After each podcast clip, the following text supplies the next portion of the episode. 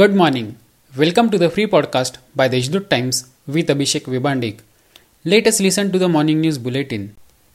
Indian fruits and vegetables are in high demand abroad.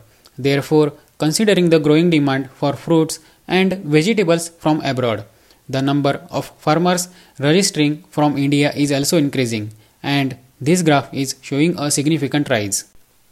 The prices of vegetables have dropped as supply to Nashik Agriculture Produce Market Committee has lowered. The prices have witnessed drop on Saturday, December 12. Capsicum, green chili, ridge gourd and cluster bean fetched highest prices.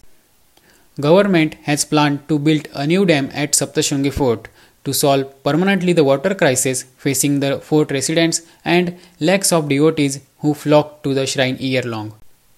Declining demand has led to a gradual fall in milk prices. Milk, which sells for around rupees 65 to rupees 70 per liter, is currently selling for rupees 50 to rupees 55 in the open market. The cloudy weather in Maharashtra state will remain to continue till December 17. The Indian Meteorology Department has forecast light rains along with hailstorm at some places of Nashik, Dhule and Jalgaon. It's predicted that the isolated places in central Maharashtra and Vidarbha would receive moderate rains along with hailstorm. Nashik city as well as the district are witnessing a gradual rise in coronavirus cases. Its good side, the district recovery rate is around 94.90%. A total of 221 new patients have turned positive in past 24 hours on Sunday.